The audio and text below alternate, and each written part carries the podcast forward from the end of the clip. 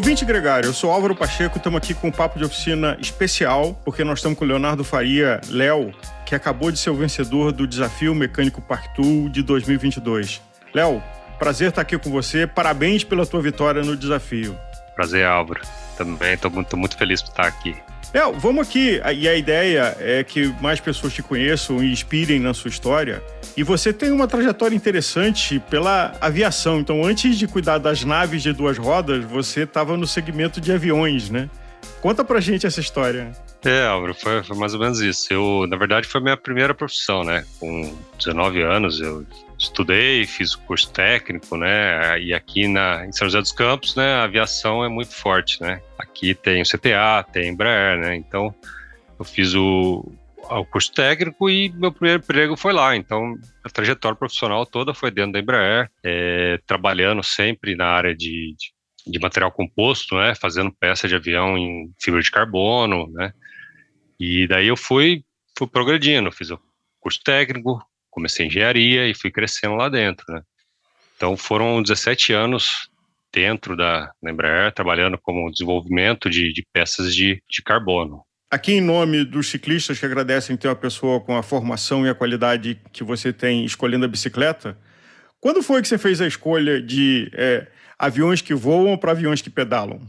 Foi basicamente em final de 2020, né? Eu estava, a gente no meio da pandemia, trabalhando em, em home office, eu pedalava por, por lazer, atividade física, ia trabalhar de bike, nada profissional, nada simplesmente lazer. Mas sempre gostei, tive habilidade de manuais, né? Trabalhar com mecânica desde a infância ganhava carrinho de controle remoto, desmontava, queria conhecer, saber como funciona, né? Então, por isso que eu fui para a área técnica, né? A área de engenharia, por esse gosto. Uhum. E daí, mexia nas minhas bikes, montava, desmontava, levava mecânico, não gostava, eu mesmo corrigia, e era isso por enquanto. E eu sempre tive vontade de fazer alguma coisa própria, alguma coisa para mim, trabalhar com as minhas habilidades. No final de 2020, no meio da pandemia, trabalhando em home office, home office eu tenho vontade, falar, vou fazer alguma coisa, é a hora de mudar, eu tenho que fazer alguma coisa para mim, eu te, tenho idade ainda para isso, acho que é o momento.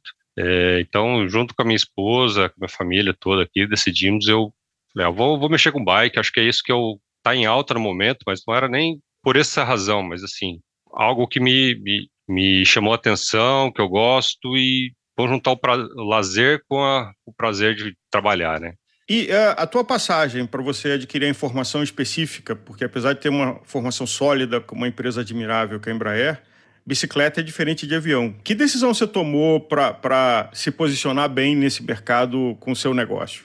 Primeiramente, como eu falei, eu mexia na minha bike, né? Então, assim, eu buscava na internet vídeos, informações, e eu achava que era simples, né? Eu mexer, qualquer um conseguiria mexer. Mas aí fui correndo atrás de informação, buscando e vi que tinha escola Parktool, né? Então eu falei, antes de abrir qualquer coisa, eu vou correr atrás de, de conhecimento. Foi o que eu fiz na minha vida profissional, né? Fiz a parte técnica, fiz engenharia e comecei a trabalhar. Então, fiz, segui esse mesmo procedimento. Eu fiz toda a formação na escola Parktool primeiro, vi que não era simples assim, né? Bike é tão complexo quanto o avião, quanto qualquer outra coisa, né? Tem procedimento, tem requisito, uma coisa que me chamou a atenção, né? a gente sempre aprende lá, né? Engenheiro desenvolveu dessa forma, então temos que seguir dessa forma. Tem produtos corretos, formas, apertos. Então, assim, é, é muito similar do que eu já fazia, né? Muito mesmo, né? Então, assim, me chamou mais atenção isso ainda. Um dos desafios do mundo da bicicleta, e você colocou uma coisa que eu acho que é, é genial, de que a bicicleta, olhando de longe, é muito simples, mas na hora que você chega perto, ela é extremamente complexa e sofisticada. Mas tem um desafio na indústria que é a quantidade de padrões. Né? Então, você tem um padrão de pinça de freio, você tem um padrão de caixa de central. Na aviação existe esse desafio também de que determinados fabricantes com determinados têm padrões que não são compatíveis. Sei lá, para falar de duas plataformas, que é Boeing e Airbus. Então, o que funciona no Airbus não funciona no Boeing, é, como acontece no mundo da bicicleta?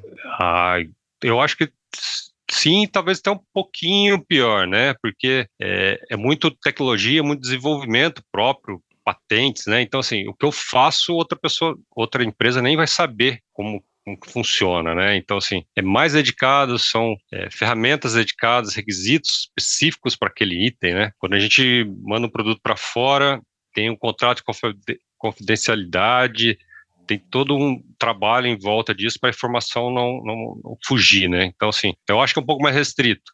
A bike também, né? Hoje a gente, antigamente tinha duas, três ferramentas, né? Hoje você tem diversas ferramentas para tratar de uma peça da bike, porque tem muitos fornecedores diferentes, né, fabricantes diferentes. Mas é, eu acho que é um pouquinho mais complexo pelo nível, né, do, do, do valor agregado do, do, do, item, né, mas é bem similar também.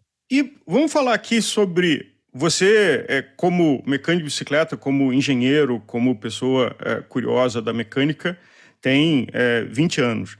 Mas na parte da bicicleta, você chegou há pouco tempo atrás se inscreveu no, no desafio e venceu. Como é que foi essa jornada?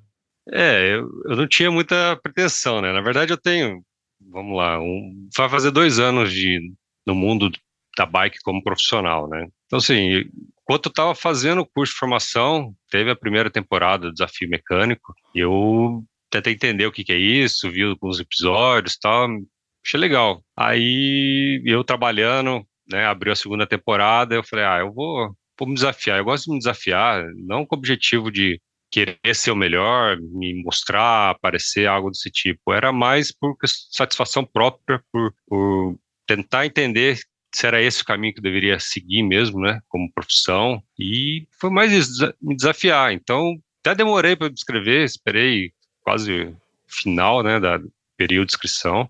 E fui, falei, ah, vamos, vamos arriscar, vamos tentar, vamos ver como que é se perder na primeira, tá bom, tá bom demais. Eu sou novo, sou inexperiente nessa área, né? Essa foi a ideia. E muitas vezes até não ter ansiedade é um diferencial competitivo, né? Quando você não vai com a barra lá em cima de que, pô, eu sou mecânico há 30 anos, renomado, e todo mundo espera que eu ganhe, quando não tem essa expectativa do outro e mesmo de você, às vezes é uma vantagem competitiva que você está mais relaxado, você está mais sendo o seu melhor, né? É, foi, foi mais ou menos isso que eu pensei. Então, assim, eu falei assim, é, eu vou Parte técnica, eu estudei, tudo bem, todo mundo estudou, todo mundo conhece. Então, por exemplo, eu vou, vou trabalhar o meu que eu tenho dificuldade, né? A questão da, da, da, timidez, questão da ansiedade, a parte emocional, né? Então, assim, eu busquei me preparar antes, mais nesses aspectos até do que a questão técnica, né? Então, assim, eu tentei ficar calmo, relaxar, entrar e fazer minha, meu, meu melhor e seja o que,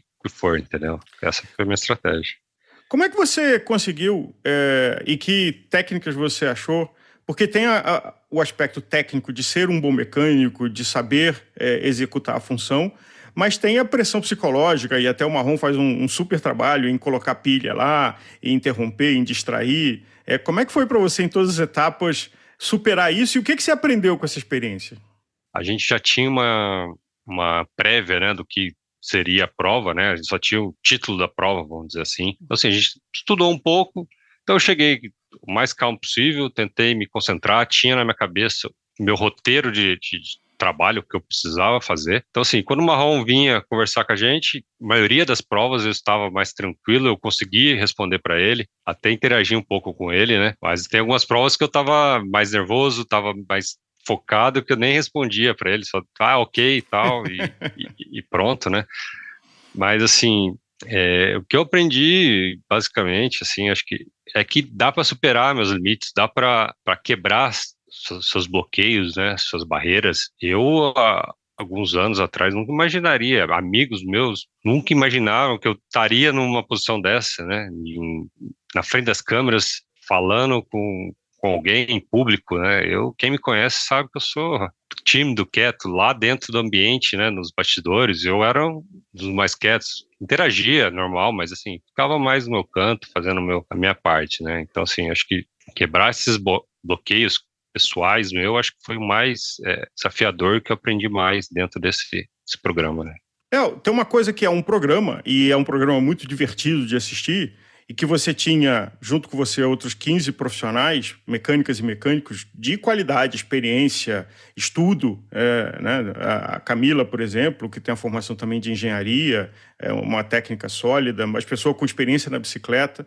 Então, você venceu e esse é um mérito enorme. É, mas tem a dimensão do teu controle emocional e do, do, eventual descontrole emocional de quem não conseguiu vencer nos desafios de cada um que você chegou até o fim. Mas a minha pergunta é: depois de dois anos praticando a profissão, depois de 20 anos na área de engenharia sofisticada, o que, que você definiria para o nosso ouvinte o que, que é um bom mecânico? Um mecânico que você pode confiar sua bicicleta e que, como a Camila até é, mencionou, é, é, a sua vida. Porque se tiver alguma coisa mecanicamente incorreta ali, você, numa velocidade alta, é, andando, você pode ir para o chão, pode sofrer um acidente sério, pode ser atropelado. Como é que você define o que, que você considera um mecânico de excelência? Ou uma mecânica de excelência como profissional?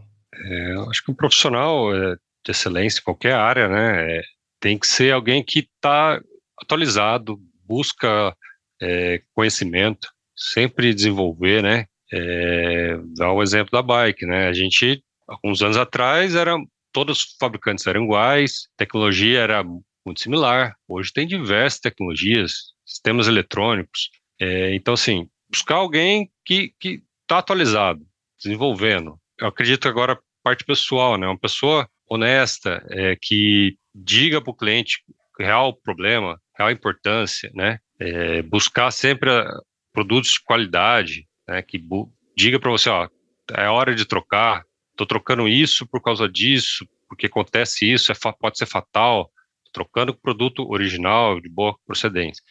Então, assim, eu acho que basicamente isso. E profissionais que respeitam seu cliente, né? se dedica, que, que tem o amor pelo, pelo que faz. Acho que tendo isso, é, o cara vai ser bom, vai te atender da melhor maneira possível. Parabéns, obrigado por estar com a gente aqui no Gregário, parabéns pela sua vitória no Desafio Mecânico Partu 2022. E quem quiser conhecer o teu trabalho e ser teu cliente é, aí na região de São José dos Campos, como pode te localizar e como pode te encontrar e te conhecer? É, pelas redes sociais, Instagram, que eu uso bastante, né? Avanço Bicicletas. É, entrando lá, você vai ter toda, toda a informação, toda a minha trajetória, né? Informações sobre o meu serviço.